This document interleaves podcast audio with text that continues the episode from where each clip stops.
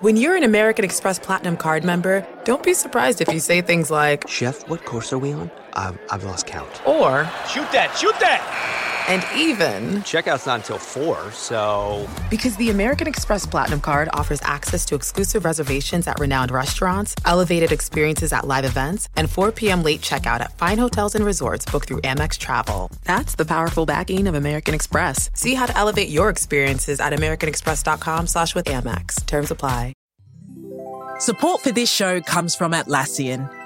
Atlassian software like Jira, Confluence, and Loom help power global collaboration for all teams so they can accomplish everything that's impossible alone.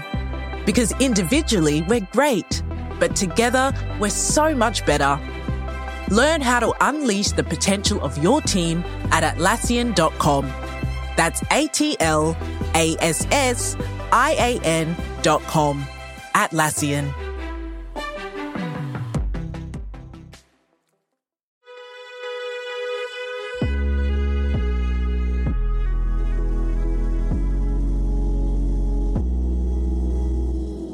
Hello, welcome to the Longform Podcast. I'm Max Linsky. I'm here with my co-hosts Aaron Lammer, Evan Ratliff. Gentlemen, hello. Always a pleasure to join you in the introduction to this program. Max, who have you got for us? This week on the show, I talked to Delia Cai. Delia, as I am sure you guys are familiar with, uh, is behind the newsletter Deez Links. It was a media newsletter. Uh, she started it as a fellow at the Atlantic magazine, and it recently landed her a job as the senior vanities correspondent at Vanity Fair. So she's now at Vanity Fair. We talked about that. We also talked about her new book. It's a novel, came out this week. It's called Central Places. So we talked about that book and how it fits into her media life and how you parlay a newsletter into a full time job and why she didn't want the newsletter to be anything more than what it was. It was a uh, great conversation. Really enjoyed talking to her. I feel like I um, learned something about uh, how the media works now, you guys. Wow, even grizzled Max learned something about how the media works? No, I no spoilers, but this interview did make me feel very old. I should tell you guys. I definitely am at a all-time low of knowing how the media works right now for the entire run of this podcast. It was very kind of Delia to come and uh, give me a tutorial. It's very helpful. I do know, however, that this show is produced in partnership with Vox Media. They help us make it, which we thank them for. Thank you to everyone uh, over there at the Vox Media. And now here's Max with Delia Cai.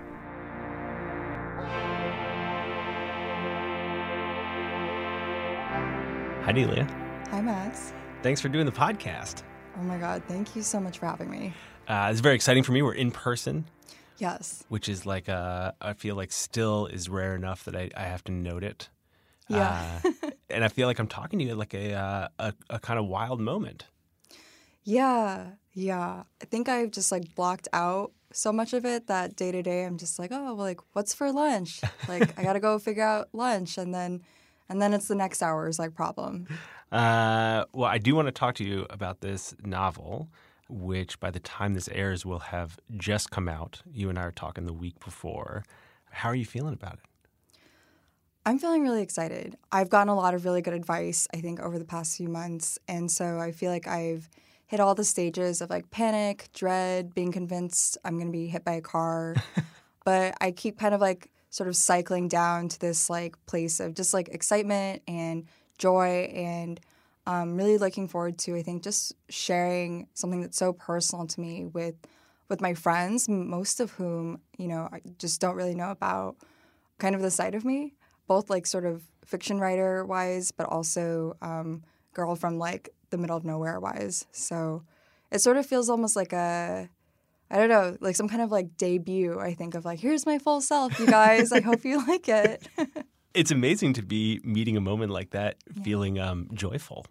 yeah, I mean, we'll see. You know, talk to me tomorrow and I might be like, Max, I'm like freaking out. I'm definitely going to get hit by a car. But at least right now in this moment, Yeah. joyful. Yeah.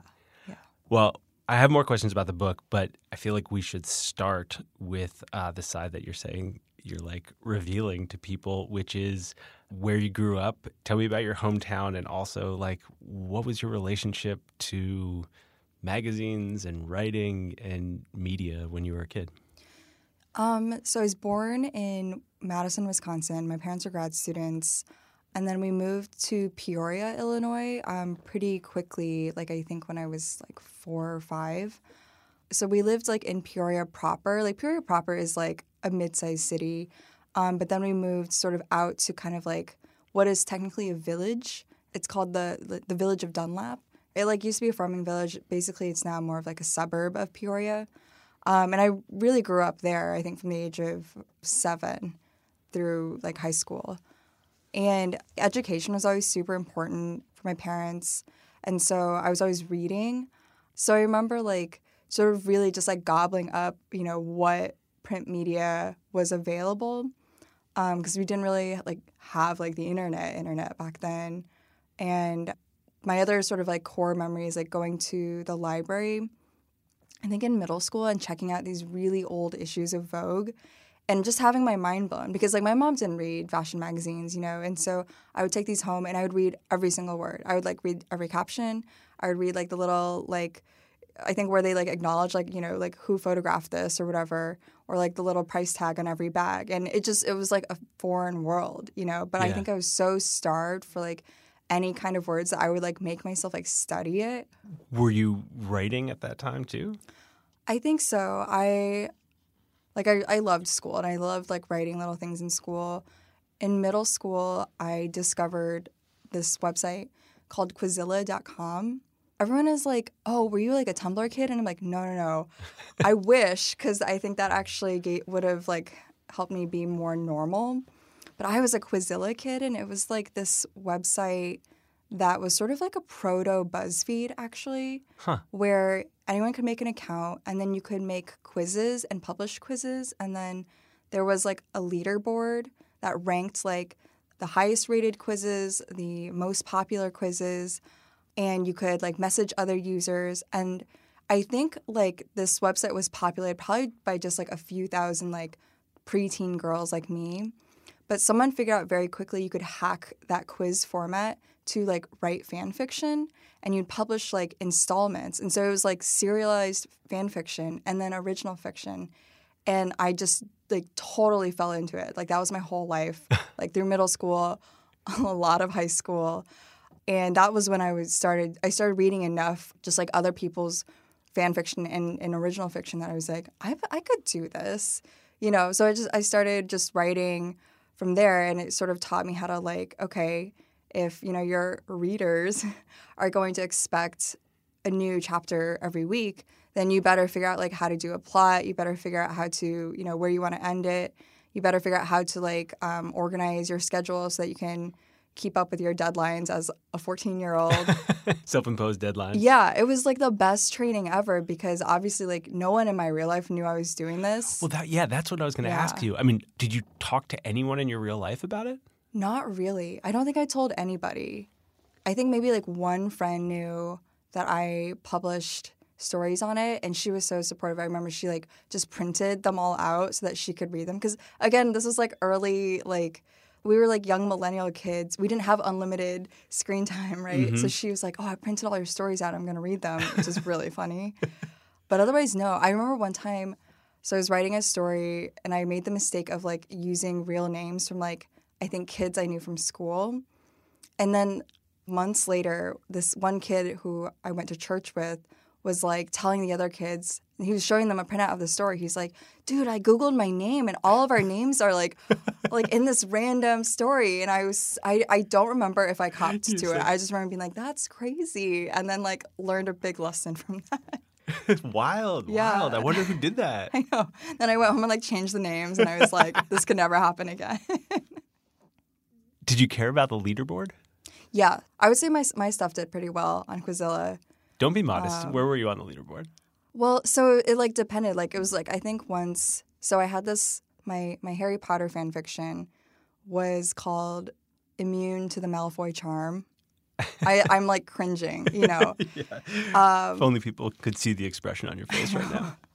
It had, I think, like 70 chapters. Um, Holy hell. And it, yeah, I know. It took a while, right? Because I was really kind of learning as I went. But I think towards the end, once I had like a readership and like a rhythm, it got to the point where like if I posted a new chapter, the next day would be um, not at the top of the leaderboards, but it would be like on, you know, like the most popular, I think, and, and top rated. You were in the game. Yeah, yeah. It was, it was, it was like the highest high. I've been chasing that high ever since. You know. It's interesting that you say that because I, I feel like that is such a unique way to start writing, like writing Yeah. that consciously for an audience. Yeah, yeah. Like there was always an audience, like from the beginning. How do you think that impacted your writing? Um, that's a good question. I'm not sure I had the awareness as like a 12 and 13 year old to to sort of be like, oh, the audience is gonna love this. I think I just remember it was just very good for I think just like getting into a rhythm because all I knew was that like if I don't publish something by Saturday, I'm gonna get a few messages in my inbox that are like, hey girl, like where's the new because like you know there's no one more committed than a bunch of teen girls with like endless time on their hands. So they know if you if you miss your deadline you know? So you're sitting in your parents' house in Dunlap. In the computer room. In the computer room, yeah. Killing it on the leaderboards. yeah. Did you have ideas then of wanting to be a writer? Did you have like a plan in mind? Did you have ambitions? yeah i think i remember watching gilmore girls and like that was my introduction to like you could study journalism like you could be a journalist there was a girl who lived in my neighborhood whose dad worked for the local paper that was the only journalist like i knew personally but i was like mr hilliard seems really cool um, and so i think like in like towards the end of high school that was the plan um, I, we had like a career day where you could be put in like a company to shadow someone for a day and i remember they put me at the peoria journal star for a day with a friend and right away the woman there was just like girls i have to be honest it's a really hard time to be getting into journalism and we were like oh okay like that's great it's a little too late like i don't have like a backup plan um, What year are we talking about here? i think this must have been like 2010 2011 Okay. so still like kind of post recession Yeah. yeah So you go to your first newspaper, and the first thing that someone says to you is, "This is a terrible idea." Yeah, like I think it was almost immediately. They were just like, uh, you know, like maybe don't do this. And then what happens next? Clearly, you didn't take her advice. I was so convinced that like journalism was the path that like when I was just looking at colleges, I, I looked at a bunch of journalism schools and I just remember like being really into the fact that Mizzou's journalism school is pretty much a trade school. Like I remember like I was looking at the website and like most most J schools for undergrad it was like, you know, basically one journalism degree and Mizzou was like you can choose, you know, do you want to go into newspapers? Do you want to go into magazines? Do you want to go to into advertising? Or you can go into broadcast. And there were just sort of all these like even smaller concentrations so that you could literally go to Mizzou's J school and graduate with like a bachelor of journalism that like had an emphasis in magazine publishing. Mm-hmm. and that specificity i was like yes like i want to do that. Because i think I, I really wanted to work in magazines. And so i was like this is the way.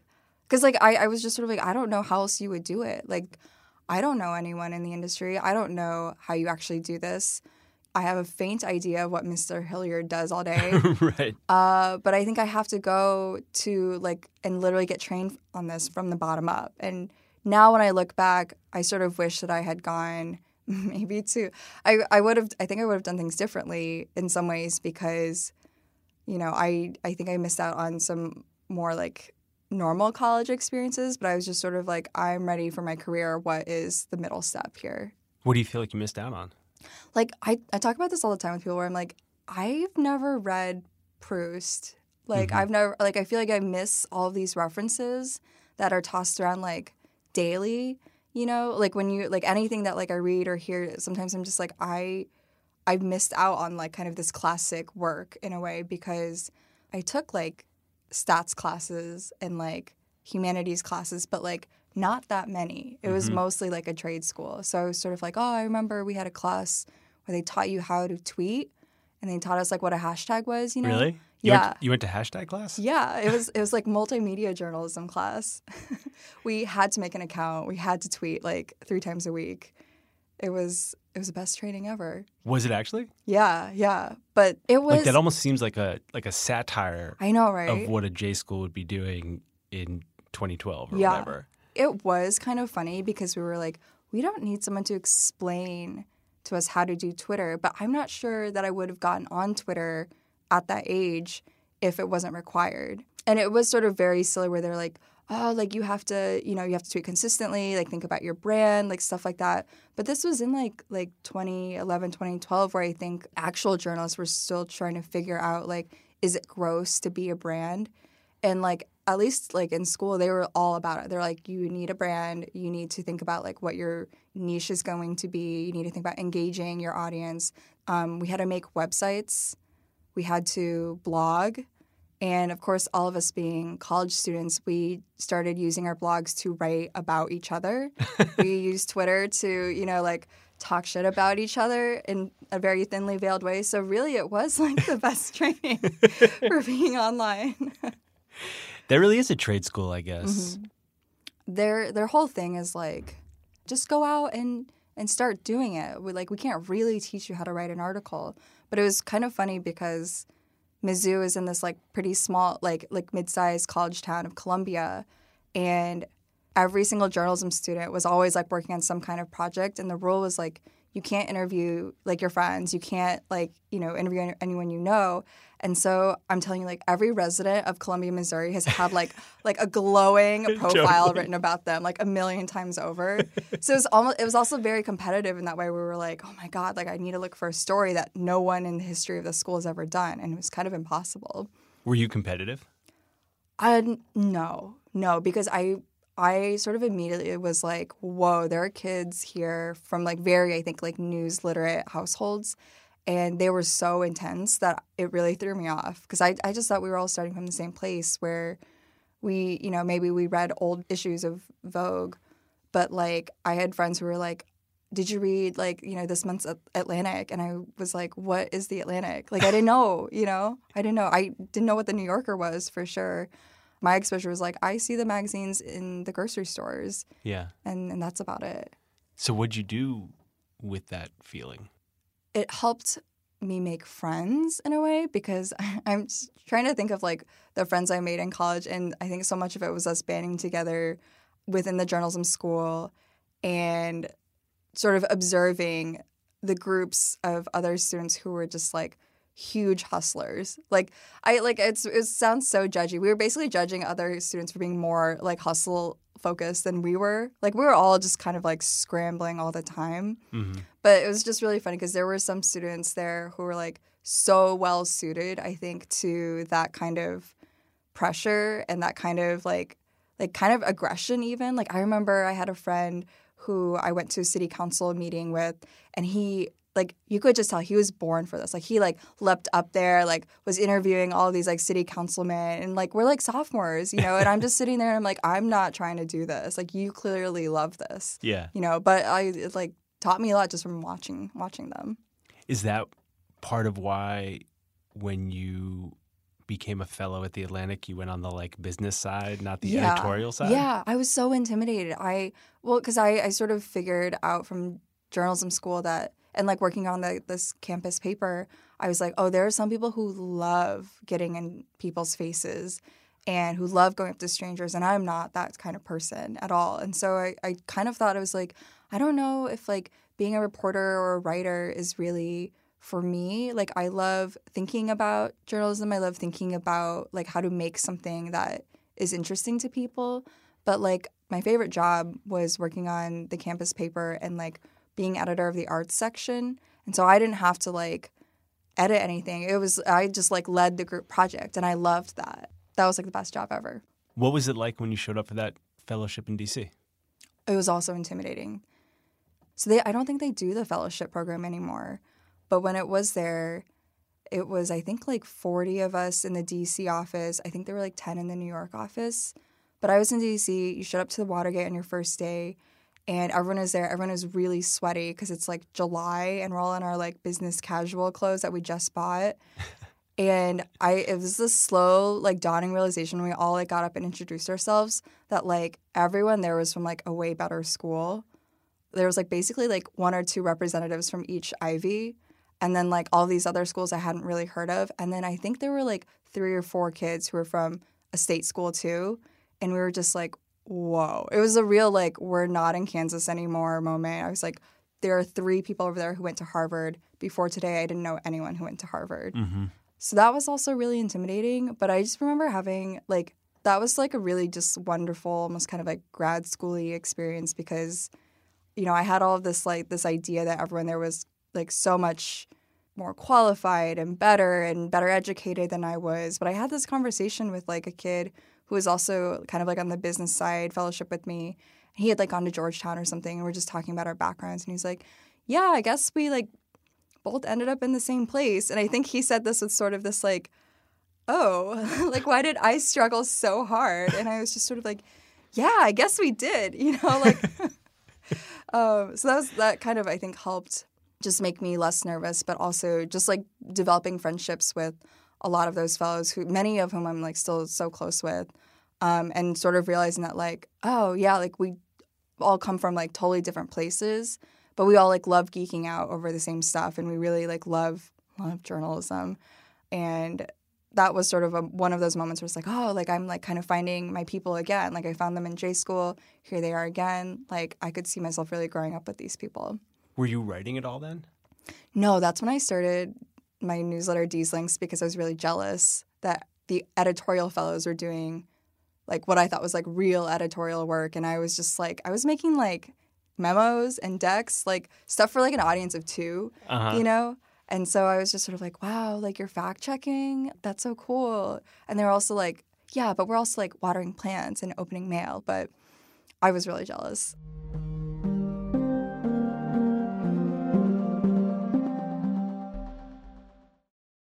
You're at a place you just discovered. And being an American Express Platinum card member with global dining access by Resy helped you score tickets to quite the dining experience. Oh. Okay, chef. You're looking at something you've never seen before, much less tasted.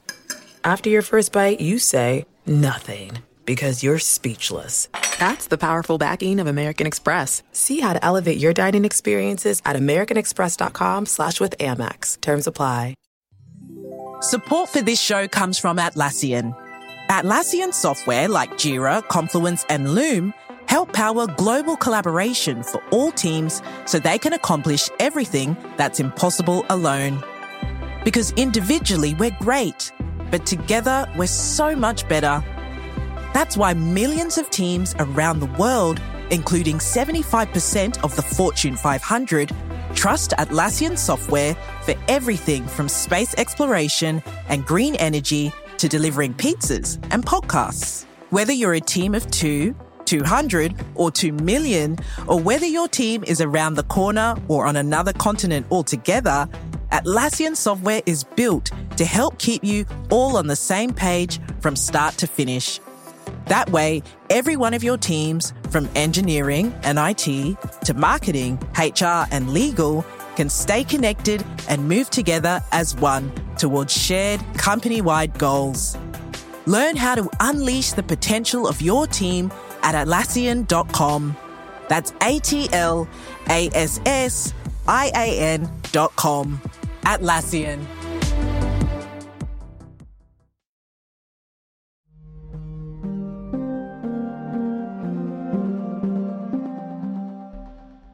Tell me about starting the newsletter. So, like, it was in part that you were jealous of the folks on the editorial side of this mm-hmm. fellowship, but it couldn't have just been that. Like, why that newsletter? Why start writing about the media? Like, what was driving that?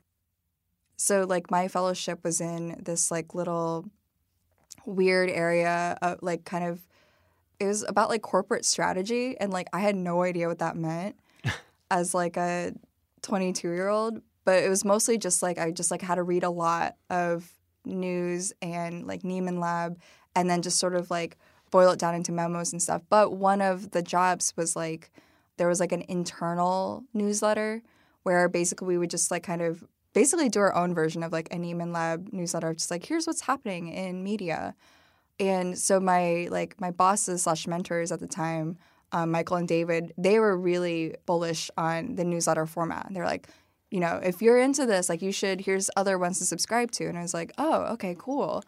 you know, I could get down with that. And so, in some ways, I, I felt like I started subscribing to all of these newsletters around that time in an effort to catch up. But in also just in terms of trying to figure out like what what is out here, what's going on, how am I like why am I in this position where I'm like supposed to like boil down the news for like other people in the company, and I don't really even know like what I'm talking about. And also, it's like a pretty small audience. It has a super small audience. Yeah, I remember I was like trying to be funny in this corporate newsletter, um, and they were just like, "No, No, don't like do that." it's that's okay." Yeah, so it's like okay, so I, This is I sort need of like a, a joke-free zone. exactly. Yeah, so it's like I think that's when I was like, "Oh, I should I should just do my own, and then I can be really funny." Because the thing is, like once you read you know a certain amount of media news, you're like, "This this industry is crazy. Like weird, like hilarious things happen all the time." yeah. um, you can't like not be funny about it. So so I started on on Tiny Letter. I'm not sure when it came on my radar, but my experience of reading the newsletter for a long time was that you were like both learning about media Mm-hmm. And sort of becoming part of it Yeah, in the newsletter itself. Yeah. Like it was like educational and then at some point you were a part of that ecosystem and then like at some point you had it really well wired and had a bunch of opinions that struck me as really really smart and also like pretty novel. Does that mesh with your experience of it? I almost want to delete like probably like the first like two or three years of it because I'm just like, oh, that it's probably so embarrassing because I'm probably like learning about. I don't know, like really basic things, and then being like, "Did you guys know?" You know? Well, I went back and read a lot of it. Oh God. before we talked, I can tell you. But there is some of just trying to like figure stuff out. But it's like it's so enthusiastic Mm-hmm. and like I, it's like pretty optimistic. Yeah. It was probably optimistic because I didn't know that much, right? And then I, I think in some ways I was like, I think it was around a time where digital transformation was still, I think, full of possibilities. Like, like in college, David Granger came and showed us like the sort of like iPad version of Esquire, and we're like, wow, this is the future. You know, it was Yeah, like yeah, that yeah. time where it still seemed like there's so like this could go in any direction. And so I think it was really easy to be optimistic in that way. I mean, if Granger came to Mizzou Mm-hmm. and showed you the Esquire version of the iPad, that's probably like 2013. Yeah, it was like whatever it was where it was like, oh, if you hold up your iPad, like the cover star like dances around. And we're all like, oh my God, like journalism is forever changed. But I feel like by 2016 or 2017, Yeah. it was like no one's going to read Esquire that way. yeah, yeah. like that stuff felt pretty clear and that's part of what i i mean it's like your writing about it wasn't naive. It was optimistic but still like calling bullshit on all kinds of stuff all the Yeah. time you know? Like it just felt to me like a really interesting balance. It wasn't like this is all going to work out. It mm-hmm. was like this is all really worth being interested in. Yeah. I still remember this advice that like my first boss, David at the Atlantic, he, I think because like I remember being really overwhelmed by this idea of like, oh, I'm supposed to just read all this like news. Like, what do you mean? And he was like, once you do this for a while, you're going to notice that there are like maybe like six kinds of stories of what's happening in media. Like something new is happening and everyone's like flocking to it. It's not working out anymore. I don't even remember all the categories Yeah. that he listed, but he was sort of like, you're going to start seeing some patterns really soon. And that was like a really helpful framework, I think, instead of just being like overwhelmed with the deluge of like, oh my God, just like all things happening all the time and sort of being able to, to even put it in buckets where it's like, okay, iPad journalism, that didn't totally work out. So our like chat apps maybe the new thing? And then Right. it's I think like you could probably see like as the years went on, I was like slowly really wising up to a lot of things and then being able to be so cynical with like those like six months of additional just reading.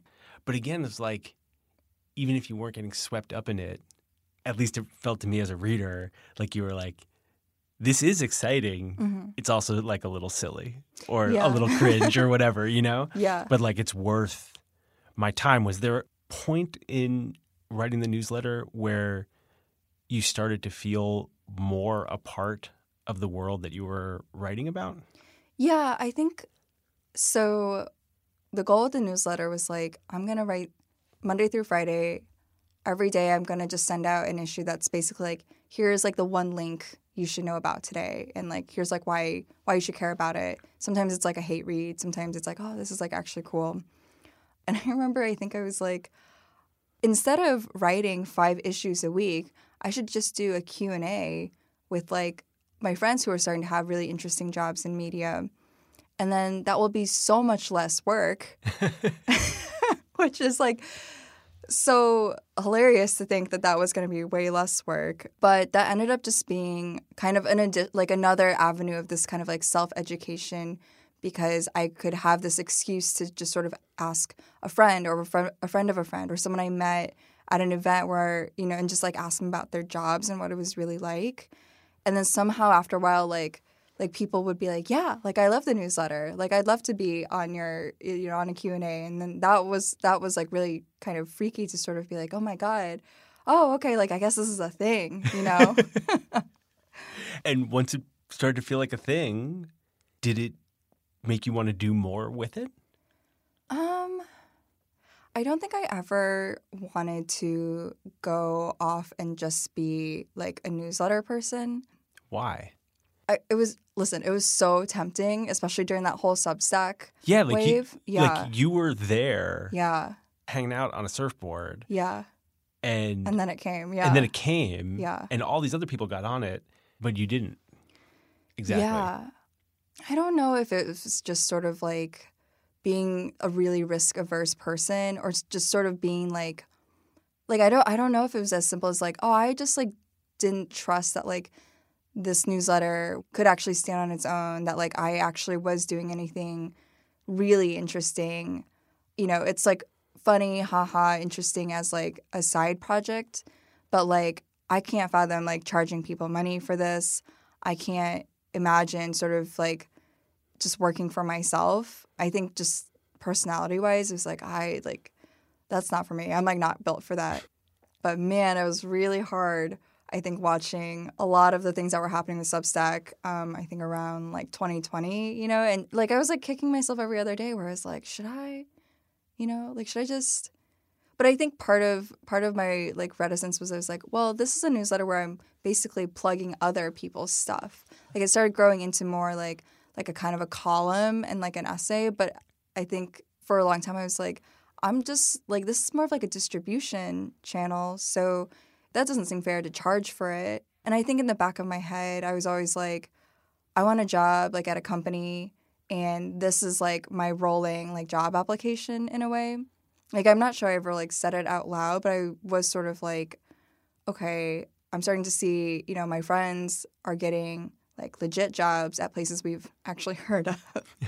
and they're doing really amazing work. And now I'm kind of like, okay, well, I've learned that, you know, maybe I'm not a hardcore beat reporter in the same way that like maybe this friend or this colleague is, but the internet is showing me that like, oh, there's actually room for all kinds of writing. Uh, and so I was just sort of like, I want to like kind of keep learning, growing, and I can't do that by myself. Like I think after a while I realized I was like hitting a wall in a in a way where I was sort of like, uh, like no one's editing this. Like Mhm. I would love to like work on a team.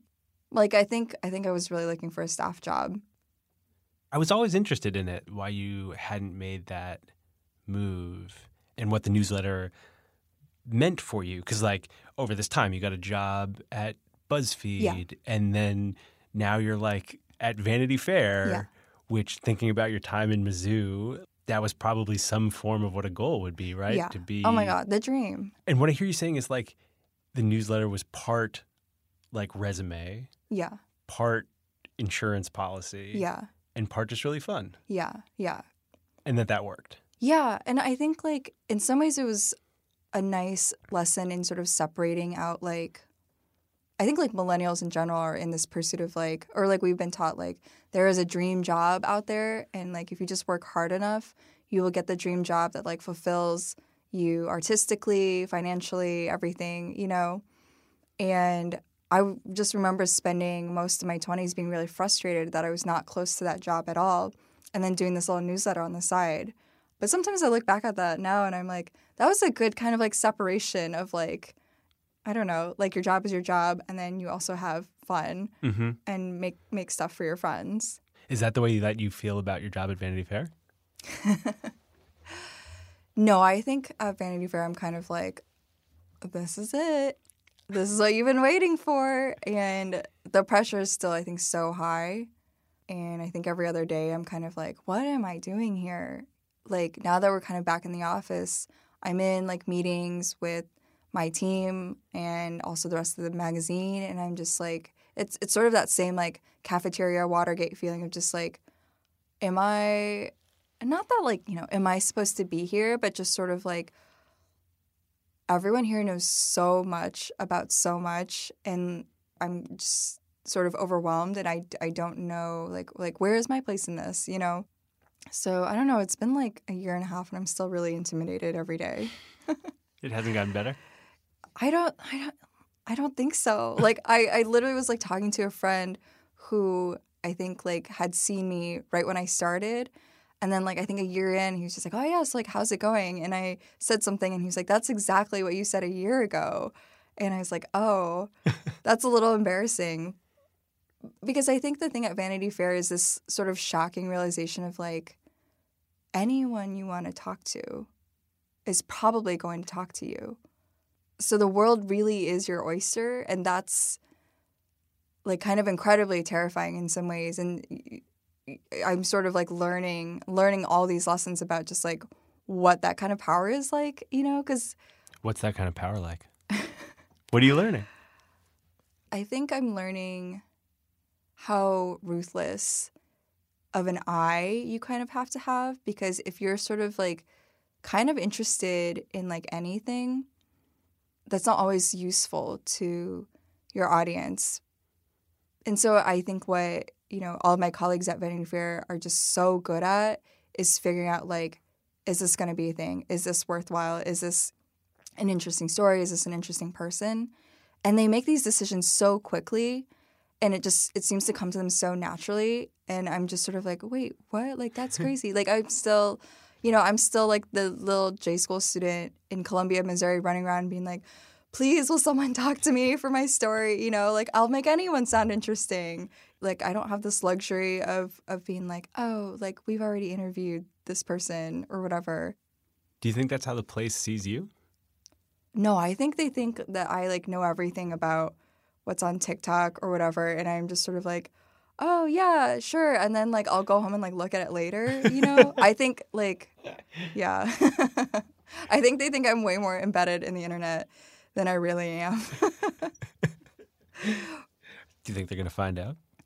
um I think they'll like listen to this and be like, "Oh, that's classic Delia. She's just like sh- she acts like she doesn't know anything."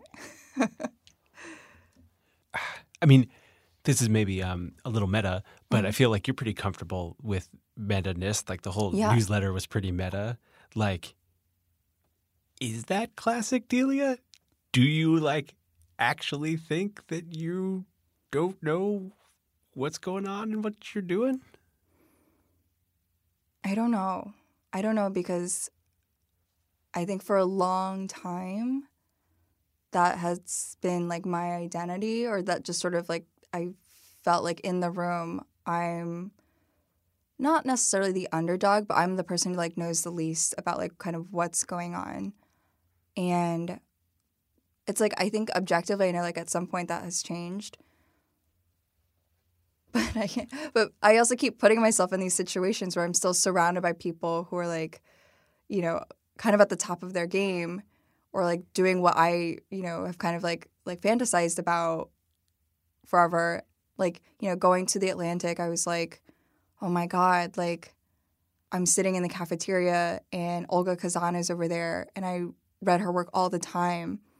And like this is really happening. You know, I've like pictured this, but I, you know, I I don't feel comfortable. Like I don't feel like this is right, you know. Mhm.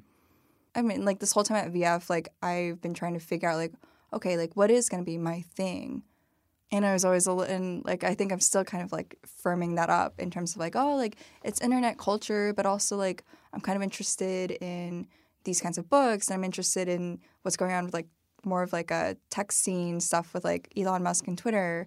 And I'm also interested in um, just sort of these like random characters in our imaginations, like the Blues Clues guys or whatever. Yeah, there's been at least a little bit of like a nostalgia bent to the Yeah. stuff you've been writing. Like, Yeah. There's the Blues Clues and like the woman who wrote the book about adulting. Yeah, yeah, But also like you're writing pieces about like return to office Mm-hmm. and like uh workplace dynamics. Like it's I don't know, there's a pretty wide gamut. yeah. And every other day, it feels like I'm sort of still kind of trying to figure out like what is what is like you know what is my thing, what is my brand, whatever. But I think I'm starting to trust that like there is something driving maybe like a sort of unified sensibility to things. I mean, like just hearing you say that, I'm like, oh, there's clearly something about my whole deal where I think now that I'm in this kind of position of like literal security, but also like, you know, I'm not scrambling in my career anymore. I'm like looking back on things in my life, including my childhood, but also on just like just things that like I like cared about and noticed and sort of realizing like, oh, other people really cared about that stuff too. And like actually like we can kind of like look back and, and talk about it together. Like in the mm-hmm. case of I think like the adulting stuff where it's like, oh yeah, like my friends and I love this book, but we never really knew other people liked it. Um, so I think I'm just like in the part of my life right now where I'm like conducting this like reinvestigation in some ways on like things that I've always been interested in, or I don't know things that have just like kind of stayed with me and that I realized like oh these things and these people or like these like movies like also matter to other people and like why is that? I feel like um, that's a decent segue to the novel. also, also has some themes of uh, going back, and Right, trying right, to yeah. uh, reinterpret who you were and what you were interested yeah, in. yeah. Can you give the like quick synopsis of Central Places? Yeah. So the premise of of Central Places is sort of this like the big city girl goes back to her small hometown in Central Illinois. Um, she just got engaged, so she's bringing her fiance, and he's like a nice white Brooklyn media guy, not based on anyone I would know. uh, and she's introducing him to her parents, who are Chinese immigrants. Um, so there's sort of that obvious like culture clash. But then I think the the sort of bigger joke is that like the bigger culture clash is like her New York boyfriend and also her New York self coming back to this very very small town and kind of grappling with like oh there's really like not a place to get green juice here. Um, and sort of like so it's supposed to be funny in that way but I think it's also just a larger story of like someone who didn't like the place where they grew up got away made the life that they thought they wanted and then they're coming back and trying to i think reconcile her past and her present. I mean, there's obviously a fair amount of overlap yeah. uh, for you. Yeah. Um, how much overlap is there? How much of you is in this book, and where are the places where you like went off script? yeah um, i mean i love this question everyone's always like oh is it weird to be like how real is it i love asking people that question so like if i go to a book reading and someone's like actually this is like all made up i'm just like bullshit like come on Yeah. you know Well, I like mean, we like- all know This can't possibly be all made up, but Yeah. I, I was interested in like what you were trying to work out with it. You know? Yeah. So the book is emotionally true. The sort of setup in terms of like, you know, the daughter of Chinese immigrants grows up in central Illinois, doesn't really like it, and then moves away and goes to New York and gets like, you know, a, a corporate job. Like that's that's that's what happened to me. So in some ways, I think I wrote the book as this like hypothetical of like what would have happened if like my life branched off in all these ways according to different choices what would have happened if like one specific path was undertaken where you know i ended up maybe working in advertising and i had a fiance and i had to bring him home. So it's sort of like that could have totally happened. Mhm. so i think the novel is sort of this answer of like if i had lived that life what would have actually happened?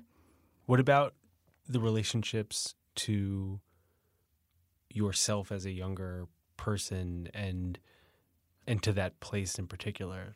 Thinking about Quizilla, Delia, mm-hmm. how do you think about that time now? I mean, not to sound all like Meghan Markle, but I've been really into like that whole inner child sort of work. Um, and so when I think about it now, I have like a lot of love for that person because I'm sort of, it's funny because talking to you, I think there's this narrative of like, I like grew up in the middle of nowhere and wanted to be in the center of the world. And I kind of just like like learned my way there in a way and like to sort of see even just from this conversation like the seeds of that in like you know the middle schooler on Quizilla it's like it's like very moving emotionally right because I don't think I knew at that point of like this is my ticket out of here. You know this is how I'm gonna like you know make a life for myself that like I really want. But I think there's something that I really recognize in looking back in terms of like she was searching. She wanted to know more. She like just knew there was so much more out there and she wanted to be a part of it. So i really like love that about i think my younger self.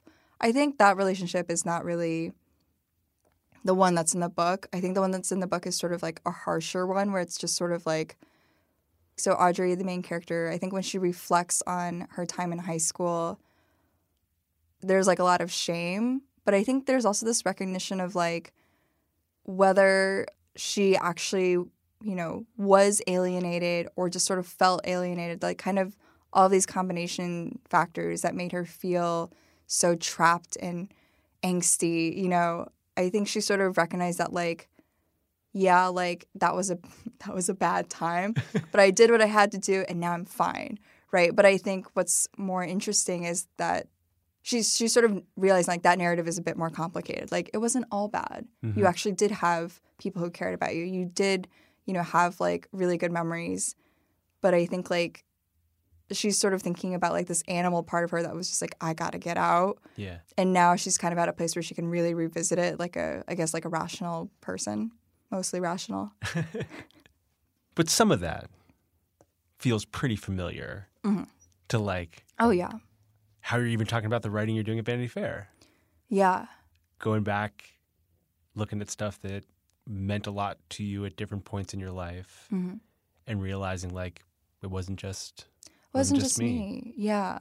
That has been a real this is this is like my I think the last like few years of my life realization is like I think I grew up for all these different reasons feeling like I think it's just me. Like I'm not telling anyone about my fan fiction. I didn't know like outside of Quizilla, like you know there are other people I know who are like at home writing like slightly inappropriate stories about Harry Potter characters. You know, I was just like maybe I'm just like super weird, and I just got to go find like other people who get that. Um, yeah, I guess that that's really like a a through line through so many things where I whether like from circumstances or just like self-imposed beliefs where I was just like I'm the odd one out. No one else feels like this. And now I think I'm finally at a point where I'm just like no, I think actually everyone feels like this. Mm-hmm. You know. Do you think that's like a um, form of confidence? I think so. I think so or even just like this like openness like to myself, but then also like an openness to just like so much more where I don't know, like so of the self-help books that I love reading, there's like one that was just sort of like this sounds really basic, but for some reason it was like so novel to me, but it was like when you're sort of like stressed out, everything is a threat, right? And I was like, "Oh, yeah, like that makes so much sense why like when I was in my early 20s and I was having apartment problems like I couldn't do anything. I couldn't I couldn't like hold down relationships. I couldn't do the writing I wanted. I, you know, hated my job. And it was just like, oh well, I didn't feel safe and secure. So of course like I couldn't really do anything else. I think getting to a point where where like things just like sort of feel secure and safe, I can actually then be open and curious about my own stuff, but also just like like the rest of the world in just a much more healthy way, I think, than just sort of being like, please, internet, tell me the answer so I can, you know, plug this into the other part of the internet and like get points. It stopped feeling like a a game you could win or lose. Yeah, yeah, or just yeah, because I think I was always like, oh, like if I just get a certain number of Twitter followers or a certain job or whatever, then like I'll be safe forever. I'll be like secure forever, and I won't want anything else. And I think like I'm realizing that that's not really that's not really how it works. Because otherwise, you're just endlessly chasing, you know. Sorry, this turned into like a therapy session. Well, if that's anyone's fault, it's my fault. But I, uh, I love this. I'm so curious about what it means having arrived at that place, realizing there isn't some line that you cross and then uh, it's like done. Mm-hmm. Yeah. What do you think that means for your work? I think that's like the terrifying question because I think a lot of people are like, oh, okay, well, like, what do you want next? And for a long time, I, I knew the answer. I was like, oh, I have this kind of whole, like, it's not really a plan, but like, kind of like a vision board, right? And, you know, I'm, I'm about to turn 30. My novel's coming out next week. I just got back from reporting in LA for Vanity Fair. Like, what the fuck? What else? like, what else? I don't want anything else. Like, you know, there's that sounds crazy. I mean, the short answer is I'm like, oh, I just, I really want to really like build and, and sort of like build like a community and be like, you know, kind of really like settle down and like I found my, I think I've like found my people. And so now I'm just kind of like, I want to be in the world instead of like at home in the computer room, you know? Mhm. But that sounds so crazy. Like even just saying that out loud, I'm like, what the fuck? like I, I can't, I can't, I can't believe it. It's like really hard to even like look you in the eye where I'm just like, oh my god, I'm like saying these words out loud. You haven't looked me in the eye in like 10 minutes. I'm so uncomfortable. This is so exhaustive. all, all my guts are on the table. Well, it's a pretty amazing moment to talk to you. Yeah, yeah. I mean, this is crazy because I remember being a fellow at the Atlantic, and I think she'd be okay if I shared this. But my friend Amy Weiss-Meyer, who's now managing editor there, we were in that fellow class together, and we would just talk about. We'd be like, "Do you ever practice your answers for the long form podcast?" And we'd be like, yeah, like I think about it all the time. I think about it in the shower. I think about it like at breakfast. I do a little like rehearsing, you know, and we'd be like, yeah, like one day, man, you know? So this is really crazy. This is part of that. This is part of the dream. Did it live up to your expectations, or did I just ask you about your feelings the whole time? No, I, I think like I have never had a conversation like this where I tied like my whole life together. So, you know, invoice me. I can send you my insurance info. Like, this has been kind of incredible. Well, I've been looking forward to it for a long time, and uh, I've held off inviting you on the show because I wanted to wait and talk to you on the eve of this book, and uh, it was a real pleasure. I'm glad you did. This is the moment. Thanks, Delia. Thank you, Max.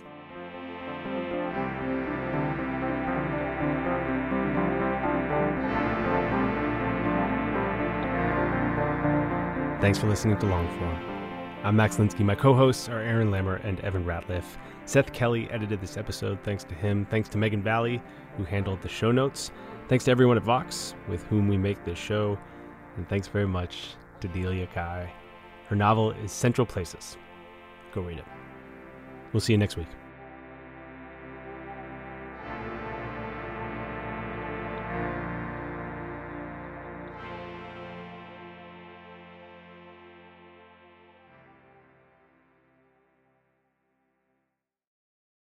When you're an American Express Platinum card member, don't be surprised if you say things like, Chef, what course are we on? I've, I've lost count. or, Shoot that, shoot that! And even Checkout's not until 4, so. because the American Express Platinum card offers access to exclusive reservations at renowned restaurants, elevated experiences at live events, and 4 p.m. late checkout at fine hotels and resorts booked through Amex Travel. That's the powerful backing of American Express. See how to elevate your experiences at americanexpress.com slash with Amex. Terms apply.